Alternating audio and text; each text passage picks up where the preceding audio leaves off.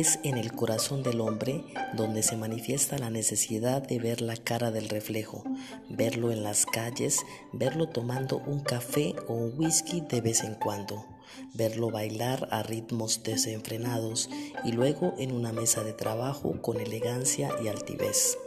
Ese es el hombre de bien, el que no corrige si le dicen «este no es tu polo», pues simplemente es mediador de multitudes.